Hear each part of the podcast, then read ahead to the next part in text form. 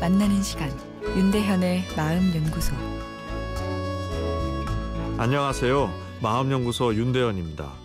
과로나 과음 때문에 피곤한 아침이나 요즘처럼 봄 기운의 나른한 오후에는 뇌의 각성 상태가 떨어집니다.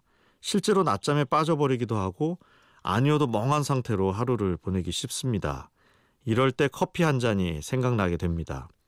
실제로 커피가 없으면 집중력이 떨어져서 일을 제대로 할 수 없다고 이야기하는 직장인 분들도 꽤 있습니다. 커피는 어떻게 뇌를 깨울까요? 우리가 아는 것처럼 커피 안에 있는 카페인이란 성분이 우리의 뇌를 깨우는 물질입니다. 이런 물질을 중추신경 흥분제라고 합니다. 코카인이나 암페타민 같은 마약성 약물들이 대표적인 중추신경 흥분제입니다. 아, 그런데 앞에 마약들과 커피는 뇌를 흥분시키는 방법이 차이가 있습니다.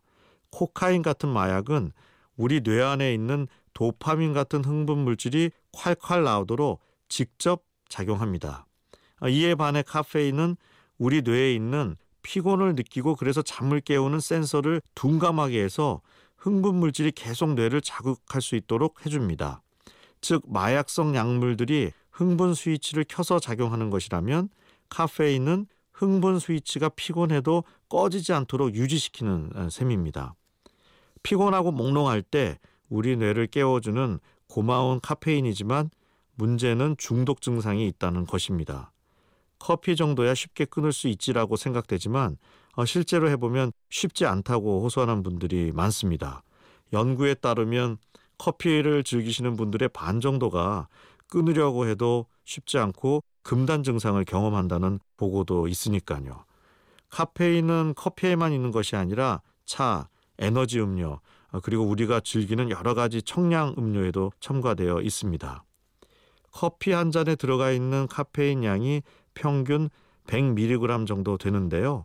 300mg을 하루 3번, 18일 정도 복용하면 내성과 금단 증상이 생길 수 있는 것으로 되어 있습니다. 여기서 내성이라고 하는 것은 같은 각성 효과를 위해서 점점 더 많은 카페인이 필요하다는 이야기입니다. 그래서 커피 향이 늘게 되거나 더 진한 커피를 찾게 되는데요. 너무 커피를 먹는다 싶어서 갑자기 끊으면 다양한 금단 증상이 나타날 수 있습니다. 삶의 고단함을 깨우기 위해서 마시는 커피 한 잔. 아, 그러나 과하면 오히려 삶이 더 고단해질 수 있습니다. 윤대현의 마음연구소 지금까지 정신건강의학과 전문의 윤대현 교수였습니다.